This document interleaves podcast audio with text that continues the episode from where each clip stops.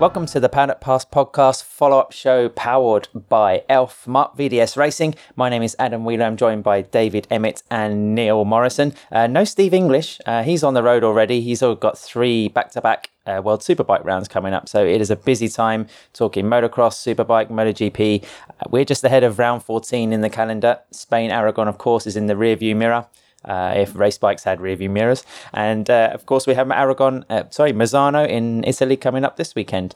Uh, let's. Guys, let's just talk about some of our moments um, from the Moto 2 and Moto 3 classes in Aragon. Uh, for me, I have to say it was the, the title challenges in the Moto 3 class. We saw a big mistake from Pedro Acosta, his first of the season. Perhaps you could say it was coming.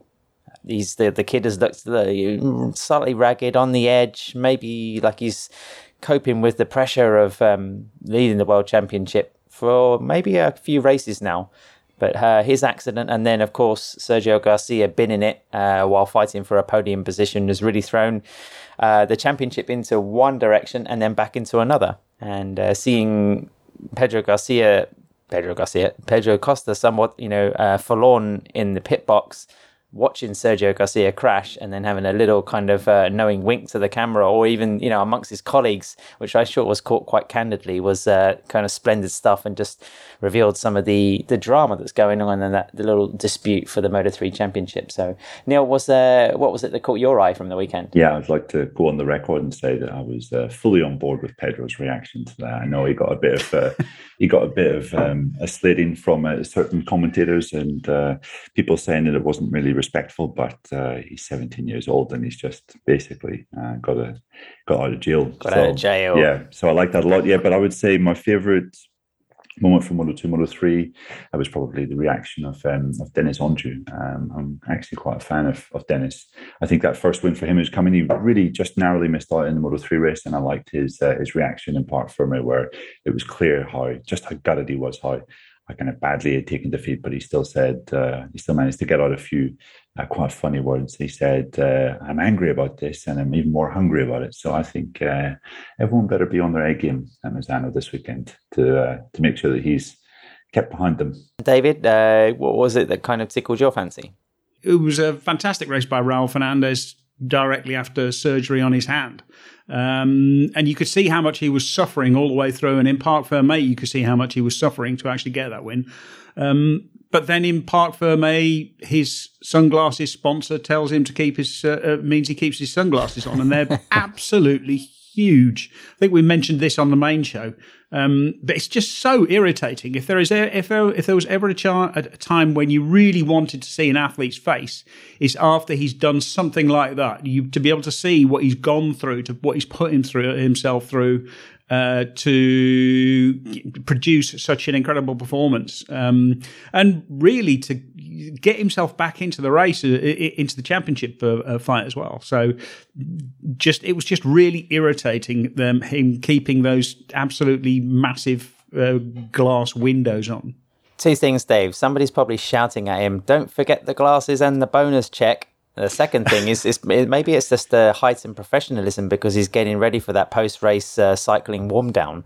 Uh, that could be the, the thing, you know. Maybe uh, in a couple of Grand Prix, he'll be strapping on the lycra shorts uh, out of the leathers before he's even given his interview.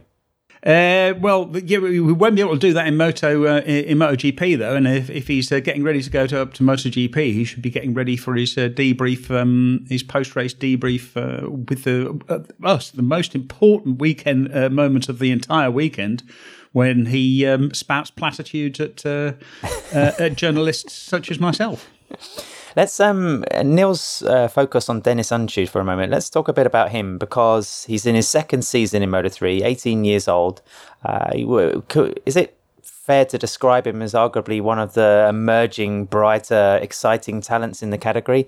And his position overall when it comes to Turkish road racing, I mean, of course, he was somewhat in the shadow of his brother after that amazing debut of Valencia for, for Can, who's kind of almost vanished off the international map a little bit, uh, with full respect. And then, of course, you know, you have Toprak in Superbike, who's also establishing his name as one of the leading lights in, in the international scene.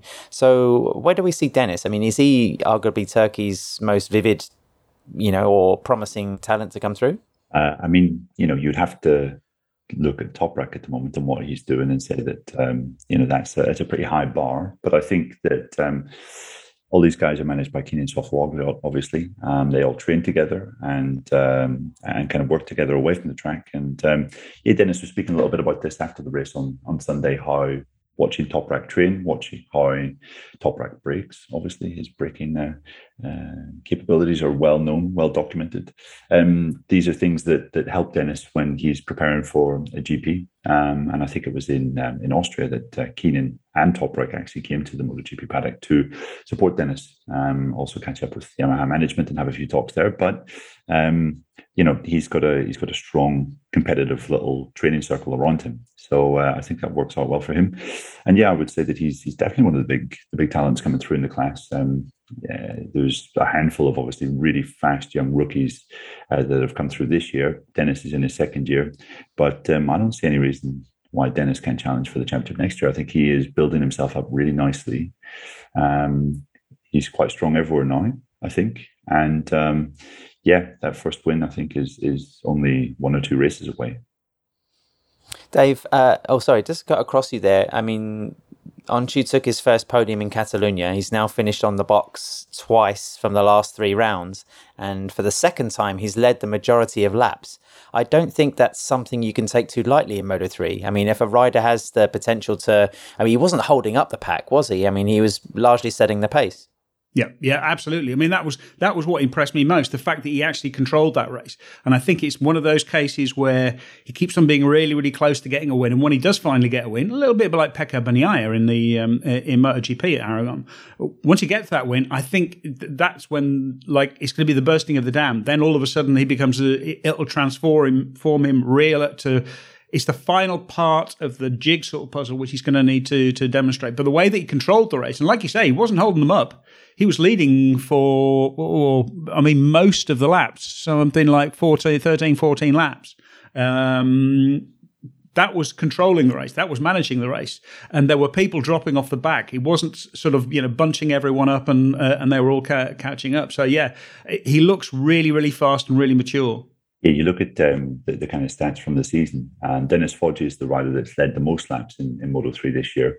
Um, Sergio Garcia is second, but Deniz Öncü is the guy in third, actually, and that's courtesy of him leading the majority of the Spanish Grand Prix, um, also in um, in Austria as well, where he uh, he led pretty much all of that race. And in Austria and in Aragon, you know, it was, it was a fast pace. He, he wasn't dallying around and, and, messing up. He was basically trying to stretch the stretch the group consistently, um, and uh, I think it was just uh, the, the, the ridiculous high speed of um, of Dennis Foggia's Leopard Honda, which seemed to have a little extra power boost button on the handlebars that he engaged on the final lap that um, that stopped Deniz Öncü winning this. I said something about um, uh, Foggia's race on Twitter afterwards and uh, was immediately corrected by Peter Baum, who said that team always seems to get a little bit of extra speed out of their uh, out of their Honda.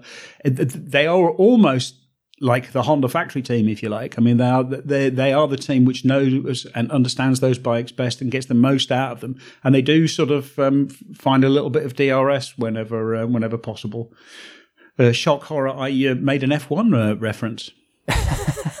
Just don't let it, you know, keep oh, catch on. Let's not uh, try to repeat it too often.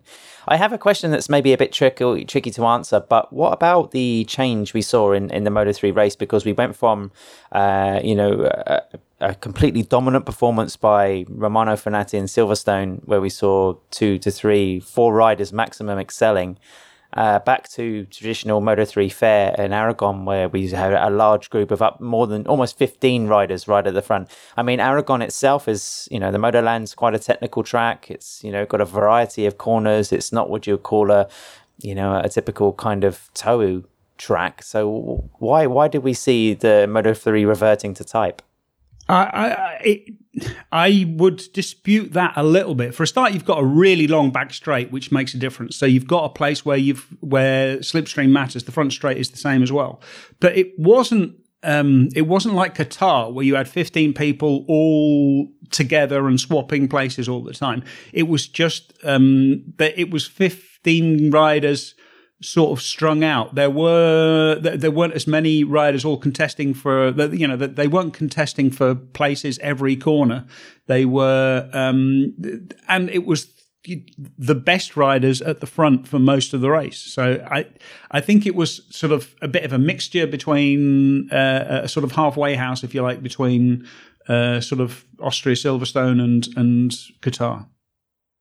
Yeah, exactly. And I don't think um, I think it was only nine riders, really, wasn't it? Like it wasn't uh, it wasn't maybe one yeah. of those like races where it was half the grid basically, or, or even more than that, fighting at the front. Um, and you know the guys up at the front were all were all genuinely fast. There wasn't just a great deal. One of those weekends where there wasn't a great deal to choose between um, between the guys. Gabriel Rodrigo is he the current menace of the Moto three class? Yeah, he's not. He has this thing where he puts a little run together of of decent top six finishes, and you think like, oh, you know, he's turned the corner, and that old Gabriel Rodrigo has has disappeared. He's put that behind him, and then he he just when he when he has a few bad results, he really does disappear down a black hole. I mean, the end of last season it was it was wretched, and at the moment it's it's a similarly terrible run. You know, he took out two riders in um, in Austria, um, and high-sided himself out of the the last corner here. Yeah, I would say he's one of those guys. He's probably one of the one of the few guys in the grid where other riders maybe feel a little uncomfortable around him because he, he's pretty unpredictable. Yeah, and he's nervous. It's just, I think it's mostly just nerves. He's so nervous. Um, he gets himself really, really wound up. when things go well, then he's fine. He's, you know, a bit of a, a, a bit of a Maverick Vinales, you might say. When things are going well, he's really, really fast. And when things sort of go wrong, then they go wrong really quite spectacularly. And he manages to make a complete mess of himself. Let's just speculate for a second, talking about other riders in the category. But what about Darryn Binder? Because throughout the first free practice sessions of the weekend. He looked like he would be, you know, odds on for adding a third podium to his tally for the year. Let's not forget the South African was, I think, uh, you know, he picked up his first two trophies in the first couple of rounds. Uh, since then, it's been, you know, pretty much a tale of woe and also misfortune and bad luck. Is you know, is his head being turned about uh, concerning what he has to do next year and the opportunities that he has? Is some of the focus been lost? Uh, you know, the team obviously dissolving for next season as well. Uh, you know, do we think that the, the squad is is I don't know? It's almost like uh, the Titanic in some respects. It's just slipping under the waves. I think you could maybe make a point for that. Yeah. Um, I mean, I think Darryn has been. I mean, I tipped him for the championship this year, so I think his his performance has been a little under par. I was expecting more from him. Um, but at the same time, you look at the other side of the garage. I mean, John McPhee should be challenging for the championship this year as well, and that hasn't happened. Um, and yeah, you just kind of wonder with um, with with everything that's going on with with that team disappearing at the end of this year, whether that is having a bit of a, a knock on effect with. I'm not sure um, whether you would say uh, maybe with the equipment that they've got, or, or maybe with um, yeah. So, or updates at yeah, least, perhaps. Well, you know, in terms of yeah, ideas or engineering or whatever. Yeah. Um, yeah, it, it just would seem that um, it's not it's not all working out as, as we expected it to. Um, but yeah, it's it, it's quite a puzzling one because you know Darryn um, was on pole position, um, but just has lacked that little extra something that uh, that you expect of him um, at this point in his career. I mean, it, it does look like there is uh, an issue with um, with that team, and that team is so much that you know there is a lot of chaos there. Uh, even in with, with Franco Morbidelli out, there's been swaps in and out of uh, the MotoGP team. Uh, there's been a crew chief's moved, been swapped between riders.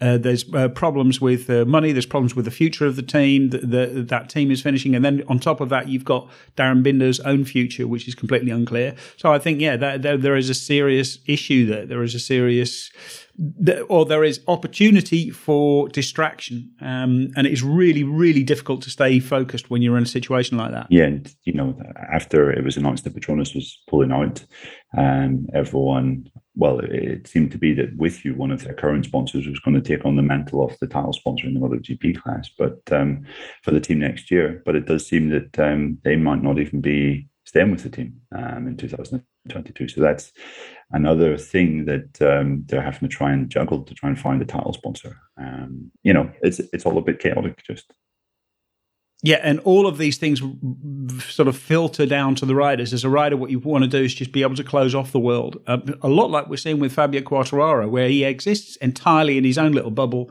and is able to perform. Um, and this seems to be the absolute opposite of that. There is so much chaos in the team, or, or and not even necessarily of their own making, just as as a general. Um, yeah, just general mayhem due to very, you know, sponsors ch- sponsors leaving, all the rest of it, uh, and all of that means there's always an atmosphere in the team, and that that is really and, and worry. You know, everyone is going to be worried. All the mechanics are going to be worried because they don't know what they're doing next year. Uh, so yeah, it's it's just not conducive to performance. Perhaps the issue or the concerns over total sponsorship is is prevented Yamaha from making any kind of announcements when it comes to the disappearing Petronas, you know, setup. Uh, it's just something that you think that there's not a great. It doesn't seem like there's a great deal of stability there. No, but I mean, it, it, that team is going to continue next year. Um, there will be something there. Um, obviously, they have the basic money from Dorna coming in. Uh, they will be able to get some kind of money. Also, it, it's important for Dorna for the continuity of that. So they will make sure that the team can continue, uh, but they really need to get a sponsor together, and th- that can be quite difficult.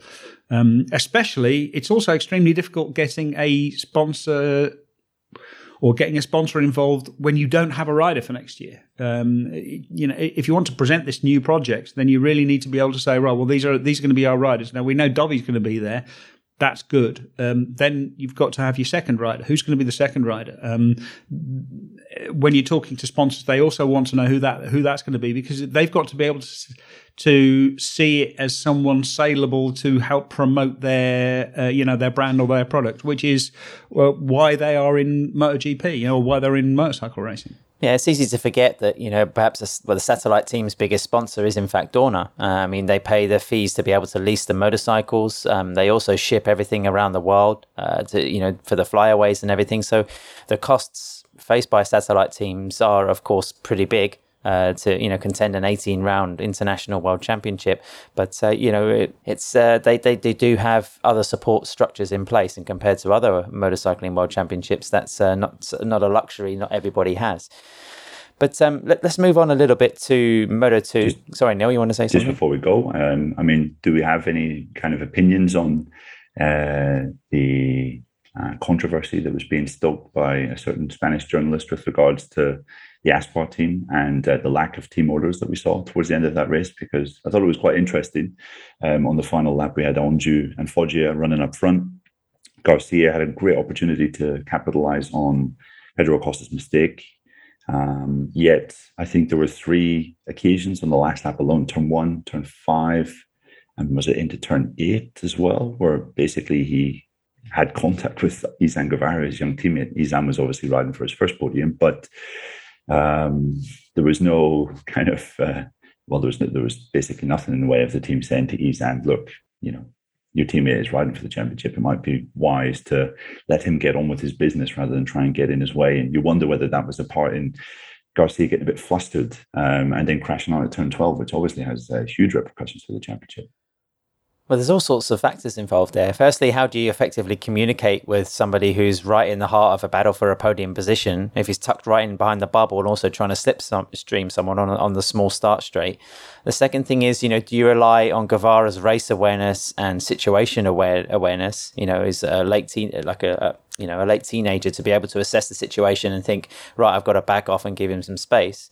And the other thing is, you know, if you look at Sergio Garcia's quote in the official press release itself, uh, he was going for it. He wasn't thinking. He wasn't thinking. You know, I'm third. I'm fourth. Uh, you know, I could get zapped here and end up seventh. He was pushing for the best possible result, and you you kind of have to admire that in one respect, but then in another way, you've got to think, was that a little bit foolish? Yeah, but he was pushing for a result because he was having to try and make up the gap that he had lost to the two Dennises in first and second because his teammate had been kind of messing him around in the last lap. And I mean, I don't think it takes too much in the way of management to sit with the riders before the race and say, look, Izan, if there's a situation where Sergio's first and you're second, or he's third and you're fourth, don't mess him up too much. I mean, it's totally admirable that they that there were no team orders whatsoever. However, I just think when one of your riders riding for the championship, it might be wise to have a, a word in the ear of the teammate just to be like, look, don't do this, lad.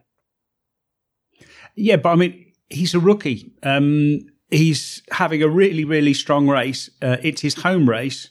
Um, there's just no way he's not going to go for it. It's not even if he even if he was sat down beforehand and given an hour long lecture on how to ride around Sergio Garcia, he's not going to take any notice of that. Don't be stupid. I mean, you know, he's he's he's thinking podium. He's just thinking. Ugh! So of course he's going to do that. Uh, it, it's understandable in this specific situation, um, I don't think there was anything that the team could have do, could have done about it, even if they wanted to.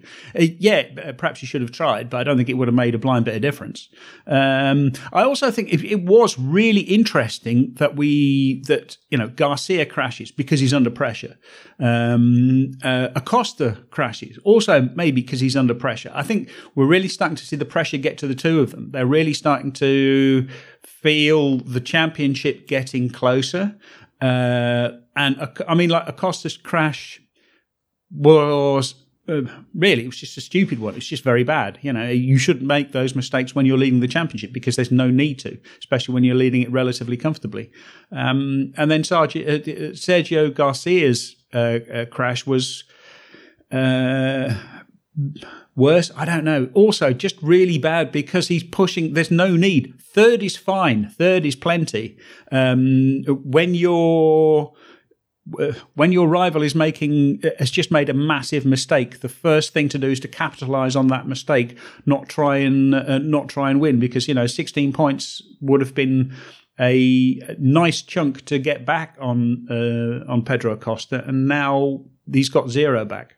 Yeah, and also I think if um, Garcia looks at the standings, then he's going to see two big fat zeros for the last rounds, and that's enough to make you sweat. I would have thought if you're trying to chase a, championship bid. I mean, the same for Acosta. He could see that zero and think, mm, you know, I'm going to need to fix that in the next race in, in Misano.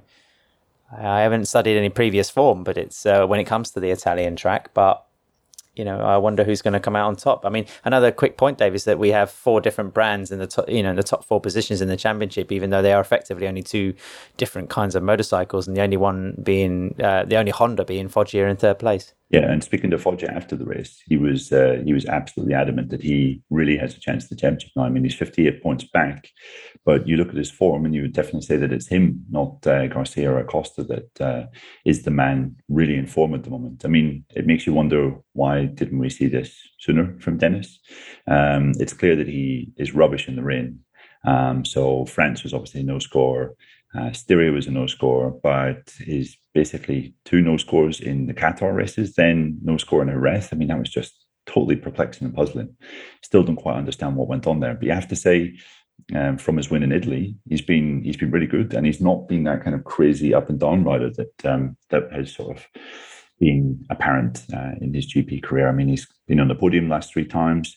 He's had, I think, six podiums from the last eight races, um, three wins overall more podiums than anyone else Moto 3 this year. I mean, Foggia is definitely looking like the uh, the strongest guy in the second part of the season. Yeah, I mean, he's uh, what is it, fifty eight points? That is a lot in five races, um, but it's not impossible if Acosta and Garcia is uh, uh, keep making mistakes, and I think also like momentum is starting to become important. Um, but I think also uh, if you were if you were ever fifty point fifty eight points back with five races to go, you would want it to be to a rookie um, who is uh, on his way to uh, with with his first chance of winning a championship. So yeah, I, I, I don't think it's impossible. I think um, I think he really has a chance. And obviously, you know, two races in Misano, that's got to be very good for um, uh, for for Foggia. It's a it's a circuit he knows. It's a circuit. It's his own race. Uh, he's going to do well. Um, but to come back to uh, Sergio Garcia, forty six points. You know, crashing out, it would have been thirty points behind uh, uh, Pedro Acosta if he if he hadn't crashed out. If it had just accepted, settled for third, um, that's such a different proposition to 46 points. You know, 30, uh, 30 points is um, in five races. That's six points a race. That's that's eminently doable, especially in Moto three. Uh, if uh, Acosta had one more bad race, it would be close to being level. But now 46 points, that's a lot. Yeah, split by a Valentino Rossi. Uh, it's not such a you know a small points gap at all. Forty six. It's uh, for for me. I think it's pretty much over. I mean, I can't see Garcia pegging that back. Then, of course, like you say, Dave, anything could really happen, and, and we'll see in Misano. I think will be the next instalment of this chapter and let's see uh, of this uh, story, and let's see if it gets any kind of more interesting before we talk about some of the heroics from Raul Fernandez, a little bit of news. We saw the announcement, of course, for Augusto Fernandez joining the Red Bull KTM Ajo team along with Pedro Acosta for 2022. And I think Sam Lowes, well, his contract was renewed as well as part of the Marc uh, Elf. Marc VDS team. Um, what were our views on that? I mean, I guess the news with Sam is not that surprising. Uh, you know, started the season so strongly, maybe a little bit disappointed not to be closer to the title fight. And then, of course, uh, you know, his teammate moving across potentially is that uh you know it's a strange kind of transfer is i mean fernandez is saying that he wants to make the final step um, in his career development after I think it's five seasons in Moto 2 to try and really go for the championship. But he's leaving arguably one of the strongest teams in Moto 2 to go to what is the currently strongest team in Moto 2. Yeah, I think uh, I think that's fair. Like um, you know, Fernandez can't make it work next year then um, then some serious questions will have to be asked. It's been uh, it's taken him uh, basically a season and a half to to get up to um, the form we expect of him in uh, in the Marc VDS racing team. And as we know, you know, if, if you're kind of doing like a hierarchy of, of teams in Moto Two, there's probably two or three at the at the very top, and VDS are they're definitely in there. Um, and it's just for one reason or another, it just hasn't kind of worked out. I mean, Augusto, I think, had a had a good race. Um, in uh, in Aragon. Um, you know, he, gained 11 positions. I think he was 14th on the first lap and he came back to third. He's, he's had a good second half of the year so far. Um, but um, yeah, I'm not sure about whether he'll be able to to get up and, and, actually take on the likes of, of Gardner and, Raul and Raul Fernandez this year. It's a big one. I mean, Ajo obviously had a, a really transformative effect on, on Remy Gardner. He's just become a, really standout rider now the same can be said for Raul Fernandez, is doing just ridiculous things. Um, and you have to say that a lot of that is to do with uh, Aki Ajo's tutelage, his leadership, um, and, and, and how he kind of manages riders one to one. So obviously, it's a it's an interesting proposition, I think, for any rider to go there. But yeah, big pressure on, on Augusto because he has to perform. Dave, um, it was surprising in Aragon to see Sam Lowes crash out. Um, also, Marco Bezzecchi. We we're talking about the points gap in Moto 3 uh, despite those DNS for the riders, it's still pretty close. You know, when it comes to it's closer than Moto three, that's for sure. I mean, Marco Bezzecchi third in the championship, still thirty three points adrift.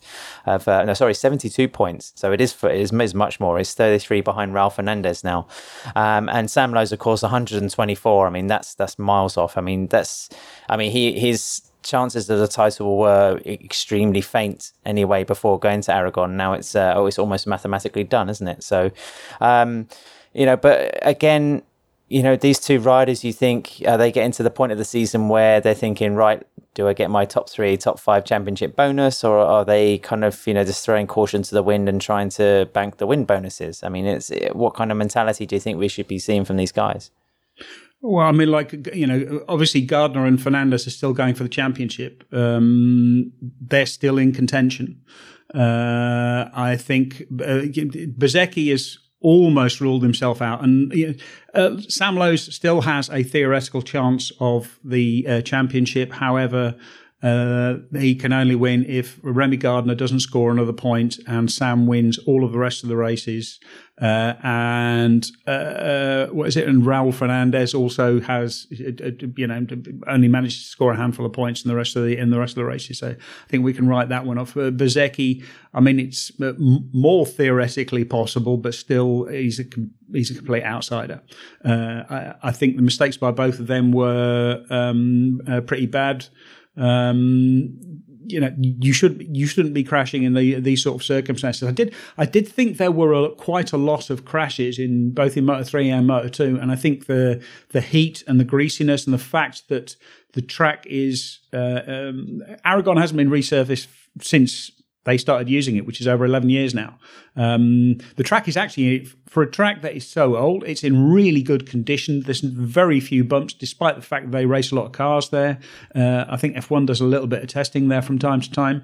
Um, so you would think it would get it, it would get rippled, but it doesn't.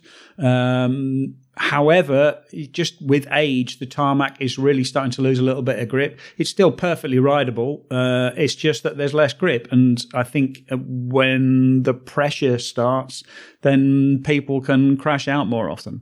Yeah, I think it was Brad Binder who said there was no concerns really about the, the, the, grip level of the asphalt. I mean, of course, when MotoGP went there last year, it was a month later. So it was a little bit further, you know, towards the autumn time.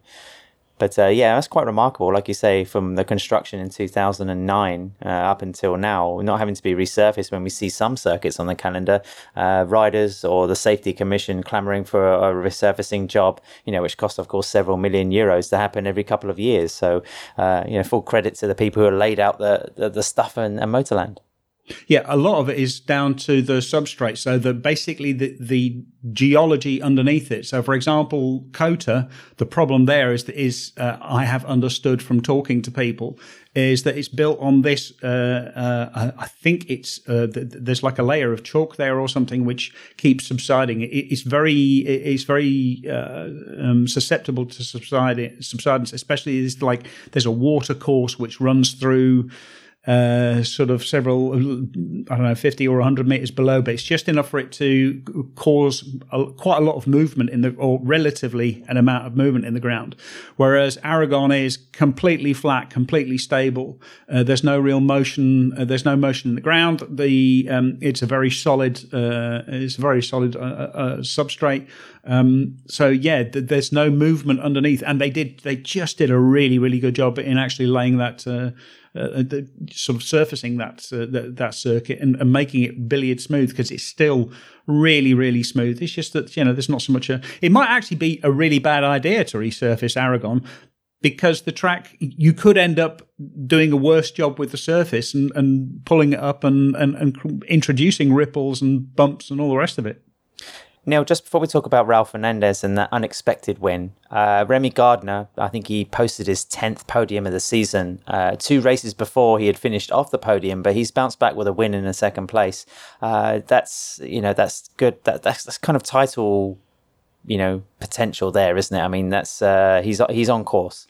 Is on course, yeah. Uh, I think he was coming into this weekend thinking that um, it was going to be a lot tougher than it was. Um, Aragon, for some reason, just isn't really one of his his favorite layouts. Um, and you could see in the first laps he was having a real tough time as Lowes and Fernandez got away at the front. Remy just did not have that pace, and he was fighting a bit with uh, Egura and Garzo getting buffed around a little bit, and you thought this could maybe turn into a bit of a tough one. Um, but he kept his composure. He recovered third, and then gained second from uh, from Lowes crashing on. So um, it was a yeah, I would say just a very assured, uh, assured performance. Um, and, and, certainly afterwards, he was talking about it as though it was like a victory. Um, there were more strong tracks to uh, to come for Remy um, in the coming weeks, and Aragon wasn't one of them. So to come out having lost just five points to his championship rival, even if his championship rival was in uh, far from uh, ideal physical condition. Um, I think yeah, it's it's just another, you know, all year Remy's just said get points. That is the that's the aim of the game. Just collect points and finish well. And uh, if you look at the season as a whole, one seventh place was the standout bad result. And if you're looking at that one seventh place across the course of a season and thinking that was a, a, particularly bad day and that was that was almost a disaster, then I think you could you can count yourself as having a, a very strong run of races indeed. Yeah, I mean, the, you can ju- just looking at the run, run of results, you can see exactly where uh, Raul Fernandez lost the championship. He has two blanks, you know, like he has two DNFs. So uh, two zeros means you are not going to win the championship, um, especially when Remy's consistency has just been absolutely phenomenal, just really, really strong. Lastly, the race winner, Raul Fernandez. What's our view on this? Because, you know, I think he made a comment something like five laps before the end of the flag. He couldn't brake properly. Uh, you know, he was clearly struggling. He was suffering, as you'd expect from, you know, an injury of that nature. But was it? I'm always a little bit suspicious. I mean, was it over egged? I mean, was it kind of uh, exaggerated a little bit more? Because I don't think you could break your hand and, and, suffer quite a serious injury like that and then be able to manage 21 fast and furious laps at Motorland and Aragon at that pace and be able to win. Um, I do often wonder whether these things are even whether it's gamesmanship or a little bit of a psychological thing that they're really kind of ramped up to you know eleven out of ten kind of thing. Uh, it can be, and certainly it has been uh, at times. But the difference is that you know Raul took over the league quite early on, and it's much much easier to ride uh, or to manage an injury like that when you can just ride your own tempo, ride your own pace. A bit like we said about uh, you know Fabio in, in, in Silverstone. You don't have to ma- you don't have to worry about managing other riders. You just manage yourself, uh, and so you can try and gain the uh, gain gain time w- where you can, and then reduce the, the, the losses due to whatever weakness you might be having. In this case, Raul's um, uh, Raul Fernandez is sort of uh, he's metacarpal, his hand. That allowed him to manage it. And then, sort of by the that meant that by the end of the race, he had enough to be able to lose. So he could he could like ease off enough to to to get to the finish and still have plenty in hand. So uh, you know because he lost the he, he, lost a fair amount in the last uh, in the last couple of laps.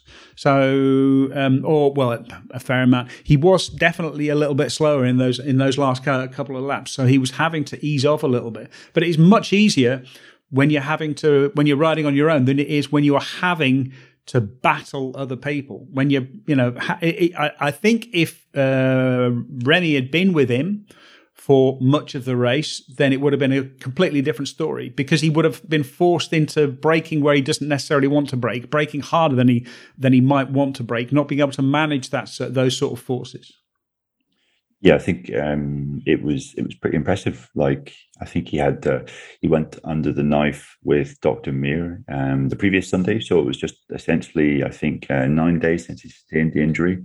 Um, but he kind of said how he had just tried to limit the, the, the amount of running. I mean, it wasn't as if he was sitting in his box all session, but um, he wasn't exactly uh, setting the, the, highest number of laps in each in each outing. Um, he was trying to manage the distance that he covered across the weekend and save his uh, save his strength for the race. But I mean, he was he was fast all the time. Um, you know, took some painkillers. Um, but I mean, no one. I don't think anyone could have expected him to be that fast. Um, it was uh, it was it was just ridiculous you can only afford to sit in your box when you know that your bike is good and everything is fine and you don't have to work work with any setup. So uh, you know that the fact that that team is so good, that bike is so good, everything works. That's what gives him the opportunity to rest his hand during free practice. Now that we've established that the you know the championship is pretty much coming down to these two riders, as it kind of has been heading in that direction for most of the season. Uh, a little double barrel question for you: Which of the two would you like to see win it? And then which of the two do you think is going to make more of an impact in MotoGP straight away next year? God, that second question is really hard. Go on, Dave. Just, um, you know, slap it out on the table. I think that uh, I mean I I would like to see. I think Remy deserves it because Remy has really proved himself. Raul Fernandez has done a phenomenal job this year, absolutely. Uh, but Remy really proved Remy has ridden a championship the way you're supposed to uh, uh, ride a championship and race for a championship. He's won when he could, and when he couldn't, then he made sure he got the points and he always finished. So that, I mean, he deserves this championship most of all. I think he's also going to make the most impact immediately. I think he's a he's these past couple of years he's gained the maturity and the and the intelligence and the calmness to really make a difference. So I think, uh, and it's also going to be who fits into that team best. And I think, um, uh, you know, Remy's already been uh, ridden for for for Hervé Poncharal, so uh, I think it's less of a less of a step for him. Yeah, I'm going to answer my own question, and I agree with you, Dave. I mean, almost 50% of Remy's podiums have been victories this year, so it's not like he's uh, kind of squeezed in just through a low rate of consistency. Uh, Raul Fernandez, of course, has picked up two DNFs, has perhaps been the more spectacular of the two, you could say, but there seems to be a, a much brighter spotlight on him, um, that much more pressure, all the talk about his contract as well. Um, I think Gardner has uh, paid his dues. He's he's gone. He's he's paid his education in Moto Two. He's ridden with Honda engines. He's ridden with Triumph engines, um, and that's why again I agree with you. I think he'll be he'll have more of a I'm not sure, a technological kind of feeling to be able to, you know, cut his way through in, in MotoGP. I think also you have to take the stature into uh, consideration. Remy's the, the heaviest guy in Moto 2. I think he's given something like 11 kilos away to his uh, his closest rivals, uh, certainly to, to Fernandez. That's quite a lot in uh, in a class where you're using standard engines and, and basically standard everything. Um, no, my uh, colleague Simon Crafar, our colleague Simon Crafar, is um, has mentioned for a long time that it's clear the way Remy rides, the way he's aggressive on the brakes, uh, that his style will be more suited to the bigger MotoGP machine. Um, so I'm really intrigued. You look at this year though, and you see how quickly Raul has adapted to the Moto 2 bike. You can see how much talent there is there. I really don't think there's going to be a lot to choose between the next year as well. Um, I'm really intrigued to see how that uh, how that unfurls because you know it's uh, you know whoever ends Valencia with with the more points is um, you know, has obviously won this year's championship. Uh, however, this is something that is going to run. This kind of inter-team battle is, is going to continue running for the next uh, the next two years, um, and is going to you know make one of them into possibly a, a real a real superstar of MotoGP.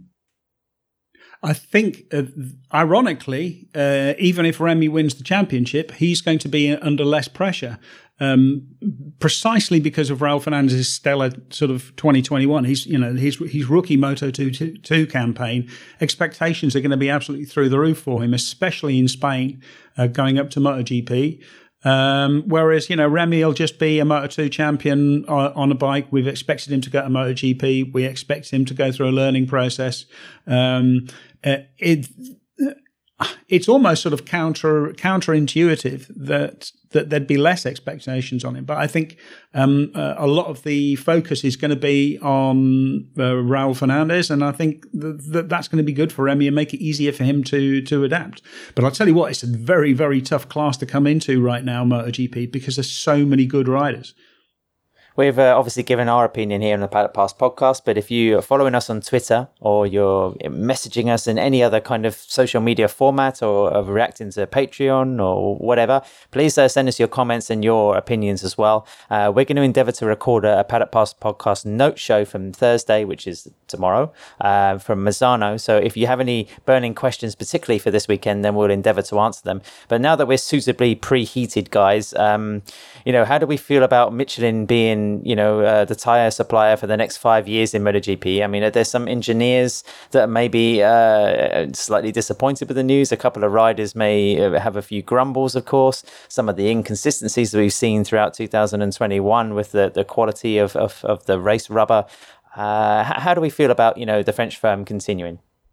I uh, I think it's the best thing for it. I, I like the Michelins. I think Michelin have done a really good job in terms of they uh, uh, producing good racing. Dorna will be delighted with them because of the racing, which you know, the, together with the spec electronics and the changes to which they've made to make sure that everyone is more or less on equal machinery.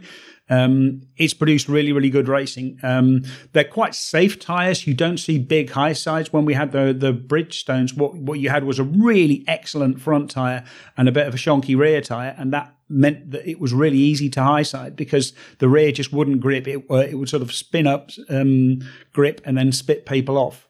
Uh, it pretty much, um, it, it, you know, it pretty much ended Hiroshi Aoyama's career at uh, Silverstone. You know, a, a, cold more, a cold morning high side. Um, and arguably, similar conditions were the were the course of the crash in which uh, Valentino Rossi broke his leg. Uh, you know, cold, unseasonably cold weather, the rear doesn't grip and he crashes. So um, I think it's better. There are real uh, quality control issues. I wonder if that has something to do with the supply chain issues, which are just plaguing everything. You know, if you want bicycle parts, if you want uh, a motorbike, uh, um, uh, oh, let's anything. not start with this subject again. If, if we, we, all want a motorbike, Dave, we all.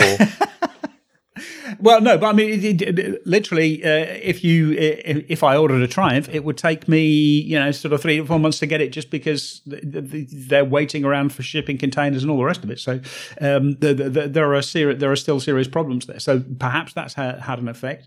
Um, I think also a lot of the complaint is also about the fact that Michelin has to supply a list of tyres at the beginning of the season. That's got to be good for uh, all of the races.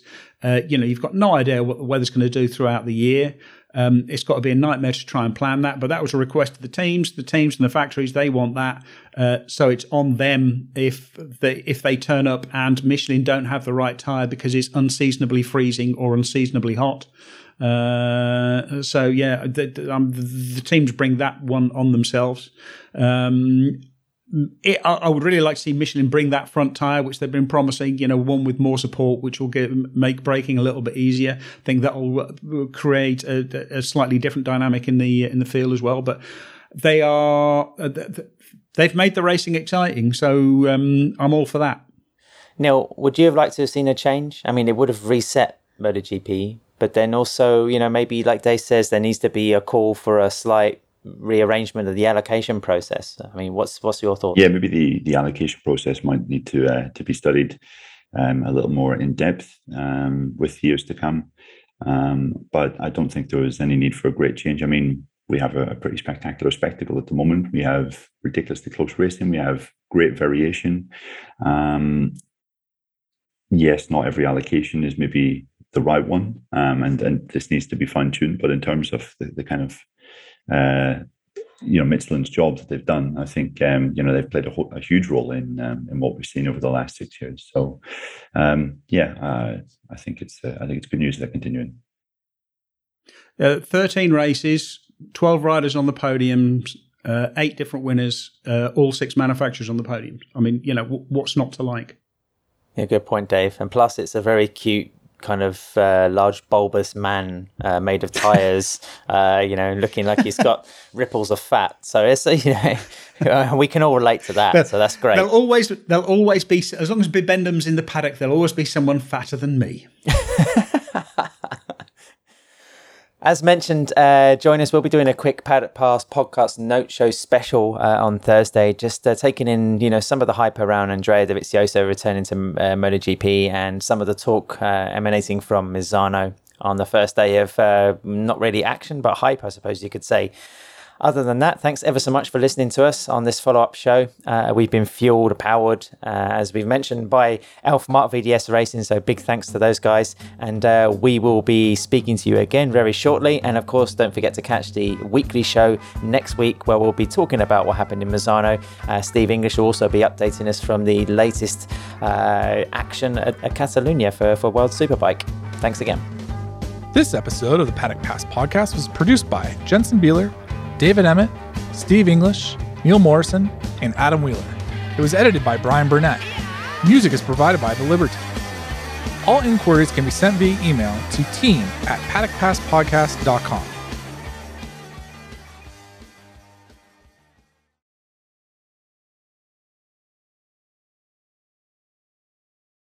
I'm going to say from Aragon, my first kind of moment of the weekend was uh, you know, the Moto 3 title. Fuck, you know what? I think I'm going to start this podcast again because it was terrible. Sorry to our American brethren who are listening to this, but we're going to start again. I mean, almost, I'm making a note of when to start it, from. It so, almost uh, sounds as if you've just been like on the road for the last couple of days, uh, you know, working your balls. I know, mate. I know. And literally, before I did this, I've just dashed in from the supermarket, so prep time is zero. okay, right, start again, start again.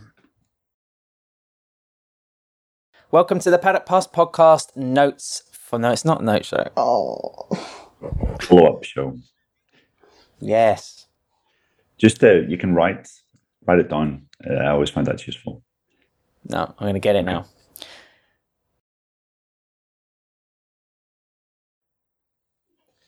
Super. Oh, fucking terrible.